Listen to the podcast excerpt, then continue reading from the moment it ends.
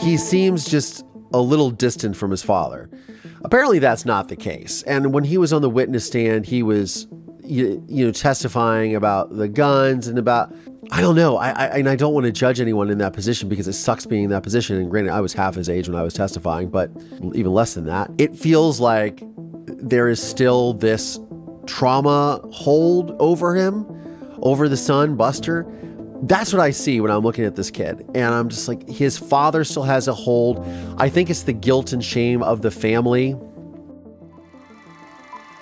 Testimony continued today in the most notorious criminal trial in Richland County history.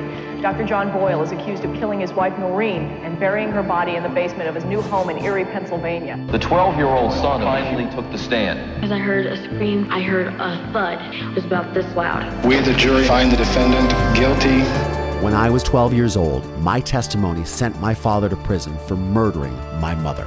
This podcast serves as a type of therapy and reconciliation for myself, and it is my hope that it helps anyone who has experienced deception, betrayal, and dark trauma. I'm Collier Landry, and this is Moving Past Murder. Hey, movers, welcome back to another episode of Moving Past Murder. I'm your host, Collier Landry, and what's going on? Happy Friday, February 24th. It is a not so happy day here in Southern California. It is raining, it is very cold, and we had hail yesterday, last night, and uh, all of the heating units, uh, HVAC units at my building are all frozen over. So there's no heat.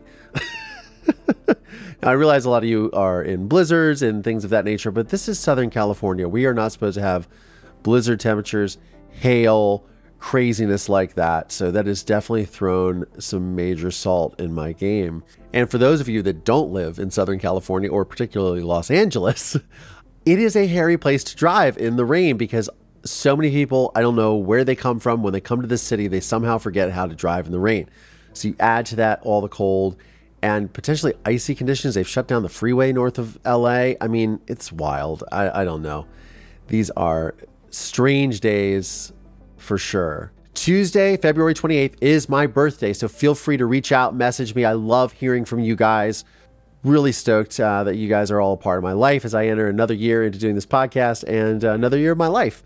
I'm really, really grateful for it. So thank you for that. I am also really excited to announce that I officially have a Moving Past Murder and Collier Landry official merchandise store on Shopify. You can go to my website, collierlandry.com forward slash store. You can link up, you can buy all kinds of merch for the podcast. I've got some custom designs with my little chihuahua, Marisol, adding more and more products daily for you guys to check out. I'm going to be offering discount codes for this as well. If you join my Patreon, there's a 10% off code for all your purchases on the online store. So I'm super excited because I've been talking about doing merch for so long. So please check it out. Moving on in today's episode. So to keep up with what's going on in the world, uh, Alex Murdaugh today finished his second day of testimony on the witness stand in his double murder trial.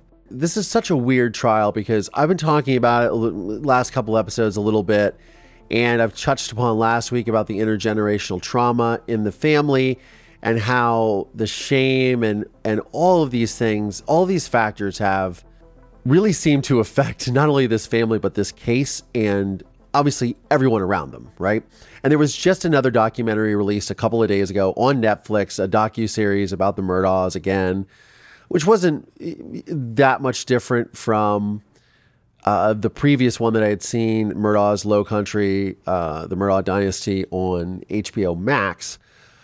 But it, it did have like an interesting twist, which was this reporter that was added to the whole mix who was sharing some details. And one of the things that, so me take this back a little bit. One of the things I've become really interested in in this case in particular is the family, right? And of, of course, this is a, a, a mother who was murdered by the father, so the parallels are a little eerie. I think this guy's probably a narcissist and maybe even a little bit of a psychopath. I think probably. But I also think there's another factor that comes at play that I don't know if anyone's really talking about or not, but I'm going to get to that in a second. So for me, this week, his son Buster testified on his defense, which was sort of odd. I don't know if he was being prevaricative or not. I, I had said in a few episodes ago that I, when I watched that HBO documentary, he's talking to his father at the end of the docu series, and the new one on Netflix. Spoiler alert: ends the same way with a phone call from his father from jail. But he seems just a little distant from his father. Apparently, that's not the case. And when he was on the witness stand, he was, you, you know, testifying about the guns and about I don't know. I, I and I don't want to judge anyone in that position because it sucks being in that position. And granted, I was half his age when I was testifying, but even less than that. It feels like there is still this trauma hold over him, over the son, Buster. That's what I see when I'm looking at this kid. And I'm just like, his father still has a hold.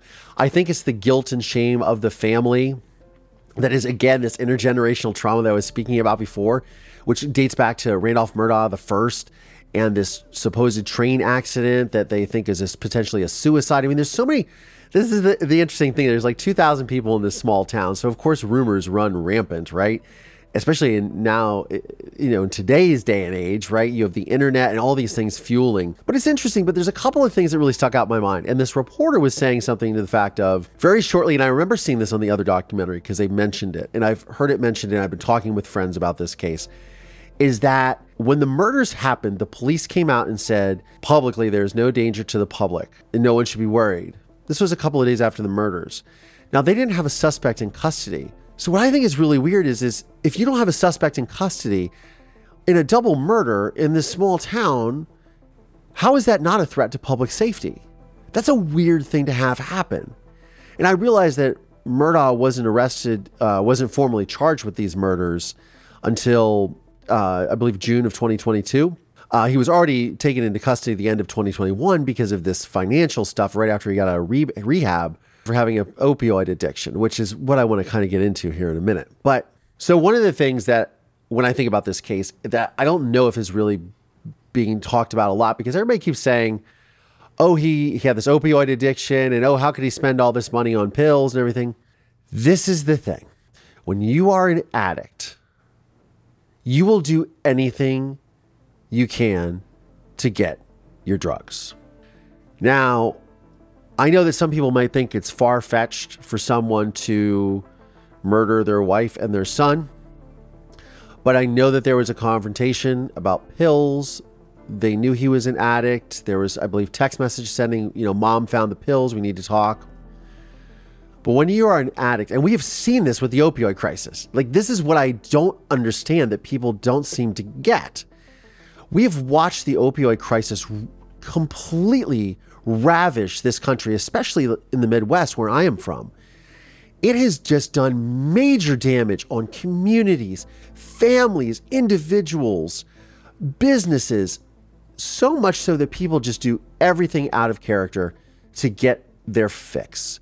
You're talking about people that get injured on a job, that begin taking these pills, they get cut off from these pills, they then start to graduate to heroin, and then it becomes fentanyl, and then it destroys their lives, takes up all their money, and they're spiraling into addictions that are costing them sometimes thousands of dollars a day to take these pills, especially when you can't get them and they're illegal. The illegal market for this type of stuff, and there's supposed to be there was a FDA diversion program that was supposed to really regulate how these pills come in to the black market. It's supposed to go from the facility where it's manufactured to the pharmacy to the customer, right?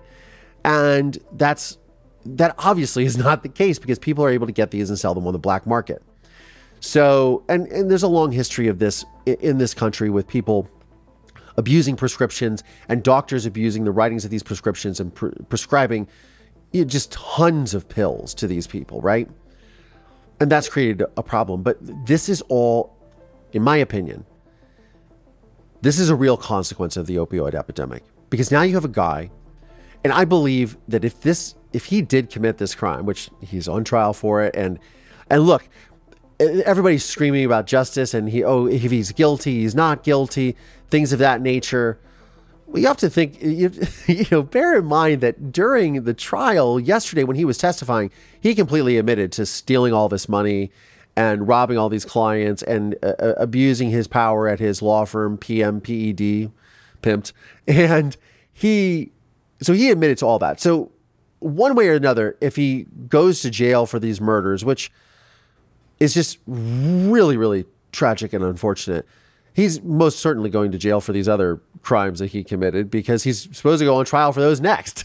so he just admitted in court that he he committed those crimes. I mean, this whole thing is just so weird, and it leads me to think back to like my father's trial, and just. And I was discussing this with with someone yesterday.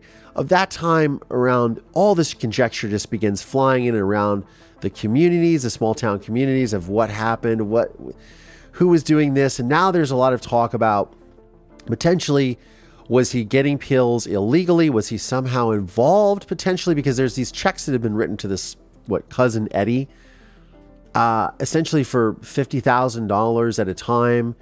Was he paying someone who was extorting him? Was he somehow involved in a business that was selling these pills illegally? I don't find that too far fetched of a hypothesis in this scenario. Because if you're trying to get your drugs, and that is your 100% complete and utter, like that is why you are literally literally functioning right now to take money to consume d- drugs because you are an addict? Absolutely. Absolutely. Everything else becomes secondary to those drugs. That's why it's called addiction. That's why you see people destroy their lives this way. Could he have committed a double homicide of his wife and his son? I most certainly hope not, but yeah, he could have. If you're a drug addict and someone's standing in the way of you getting your fix, you will do anything. I remember when I went back to my small town, Mansfield, Ohio, somebody was talking to me. A friend of mine works at a bank. It's called Mechanics Bank, and she said to me, "You know, we're getting two two robberies a week or whatever because addicts were coming in. This is back, I think, in like 2017, 2018, and just talking about the robberies that were happening or just the crazy stuff that people were doing, and because they're addicts, because they're addicted, because they're trying to get their fentanyl problem, and so." I'm not putting, I'm not trying to take any onus or responsibility off of Alec Murdaugh or Alex Murdaugh or however you pronounce his name. What I am saying is that he's he's clearly was an addict for sure, and his behavior could have led him to do a number of things. I don't put it past him at all to do this, but I wonder why people aren't talking about this more because that is a and maybe it's just really uncomfortable because people don't want to be like, oh, well, this person, people, you know, they can't handle their drugs or they can't do this.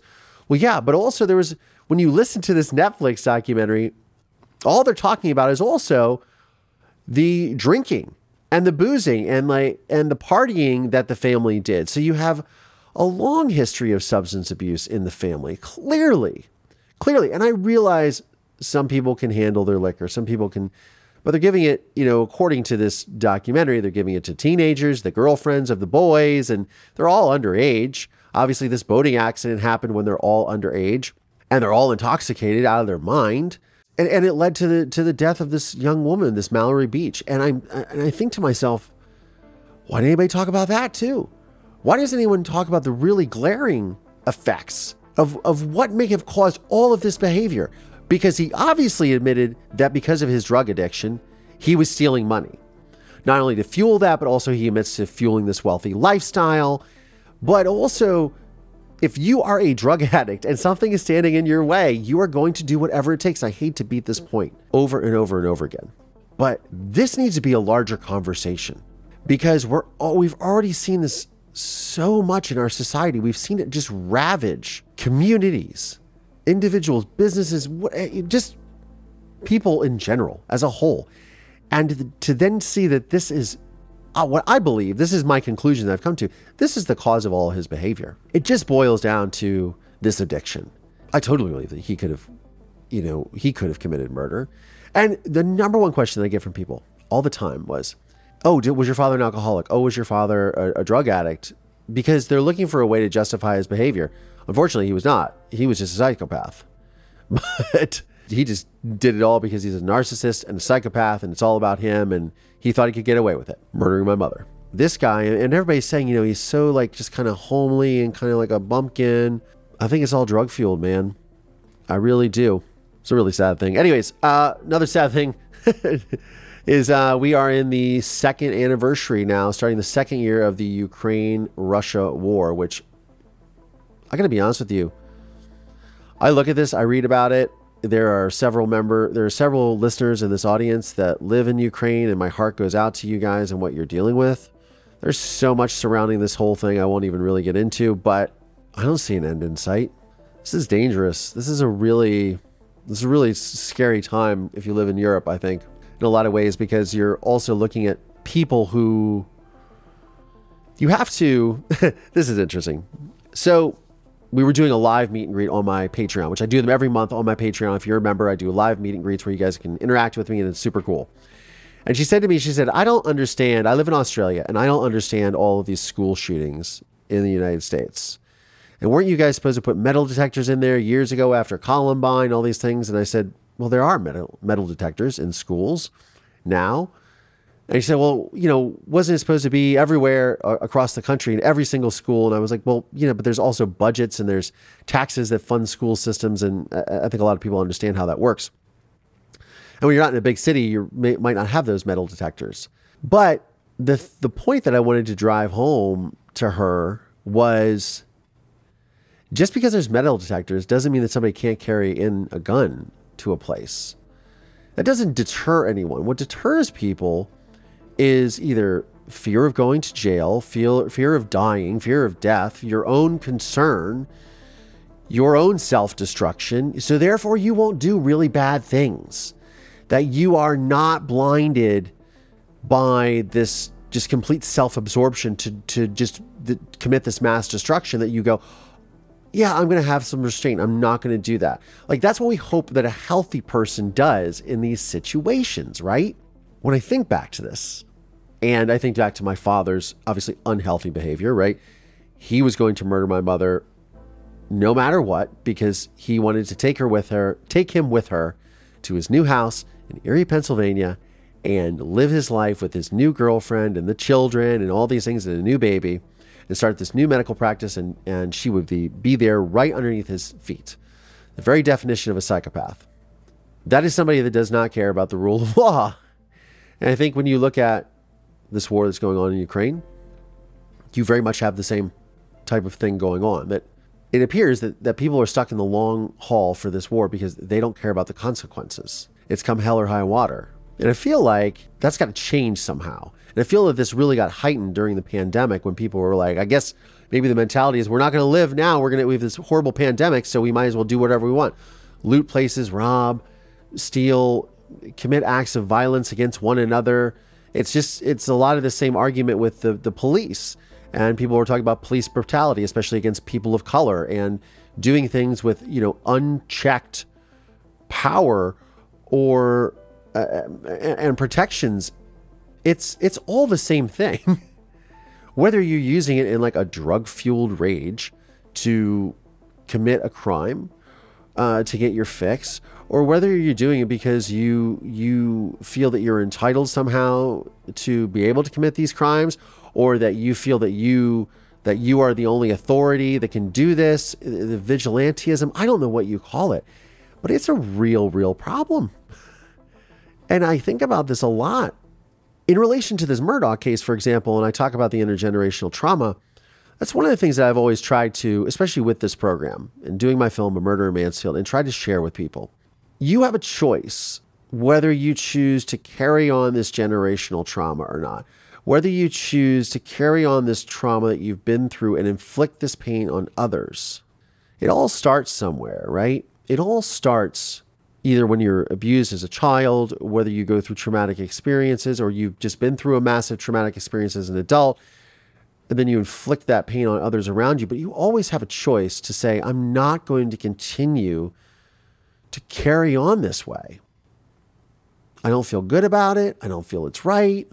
That's the choice that I tried to make. And I say in the description of this podcast, so many people have been through massive amounts of trauma but it's not what the trauma that ultimately defines you. It's what you choose to do about it that does, and how you carry on, how you move past it, right? And I see, looking at the Murdaughs, right? I see this intergenerational trauma. I see this affecting decisions.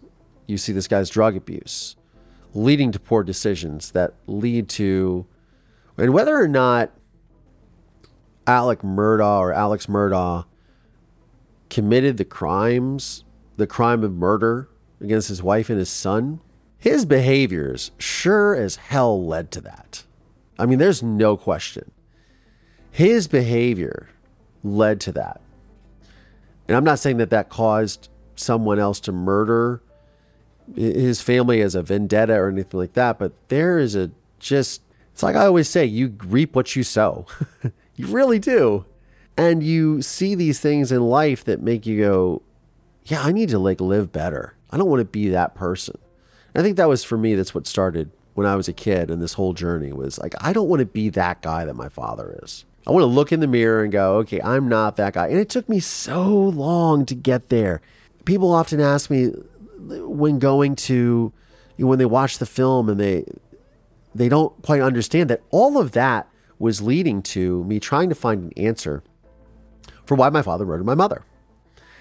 And my process of going through all of this and trying to really, really, really process what the murder, my family's involvement, my family's lack of involvement in my upbringing after the murder, me living in foster care, then being adopted, and all these things. But again, comes down to choice. And I hate to sound repetitive about this, but I think for me, I was always trying to find answers to how moving on was going to look.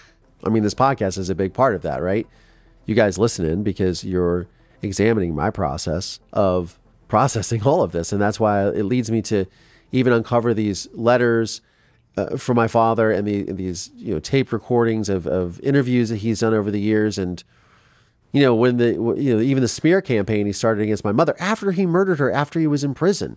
That's a big thing with narcissism that we that we talk a lot about is that they they start the smear campaign they rally everyone around the person in order to discredit them, in order to shift the ground underneath the feet that they're walking on to make them look like the bad person, right? Because I think ultimately that suits the narrative that they're trying to create. Because if they can make them look like the bad person, then they're not the bad person, right? They're justified in whatever they did. I don't know if this Alex Murdaugh is that person or not. I don't know if he's, he doesn't, he may be a psychopath, but I think a lot of it is really drug fuel because there's not that moment of of where you see this entitlement. Well, they deserved this. It just might have been in his mind that he can't handle, and and maybe even he himself was thinking about committing suicide.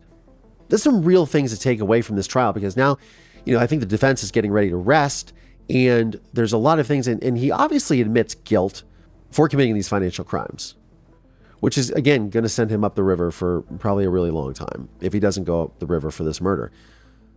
So as I keep looking at this case and and and watching these documentaries, I, I come to these conclusions that like I'm not exactly sure if he's a psychopath, a cold-blooded killer, or he's just a victim of the circumstances of this intergenerational trauma, of the cycle. No one says, I'm going to stop these behaviors because why would you? You're getting away with it.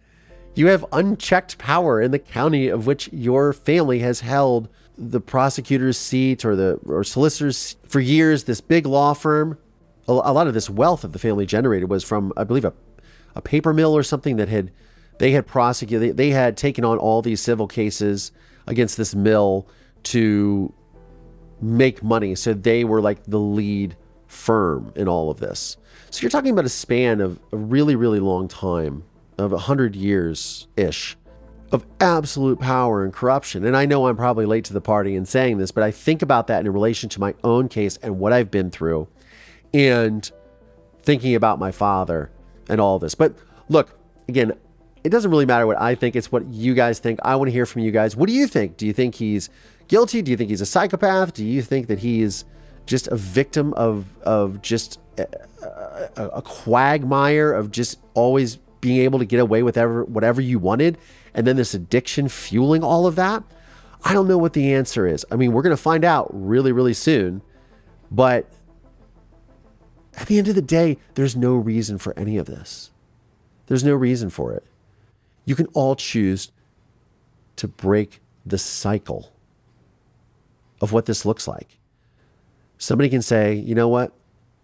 The buck stops here. I'm done. I'm moving past this. I hope that's what Buster Murdaugh chooses to do. I don't know. It's a weird thing. So, anyways, I digress. We'll see how all this plays out. Tuesday, February 28th is my birthday, so feel free to reach out, message me. I love hearing from you guys. And check out my new merch store, collierlandry.com forward slash store, official merchandise for this podcast. I'm Collier Landry, and this is Moving Past Murder. Thanks, y'all.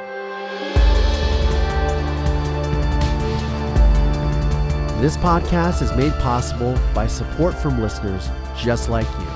Please subscribe via Apple Podcasts, Spotify, Audible. Find us on YouTube, youtube.com forward slash Collier Landry. The film A Murder in Mansfield is available on Investigation Discovery, Discovery Plus, and Amazon Prime Video.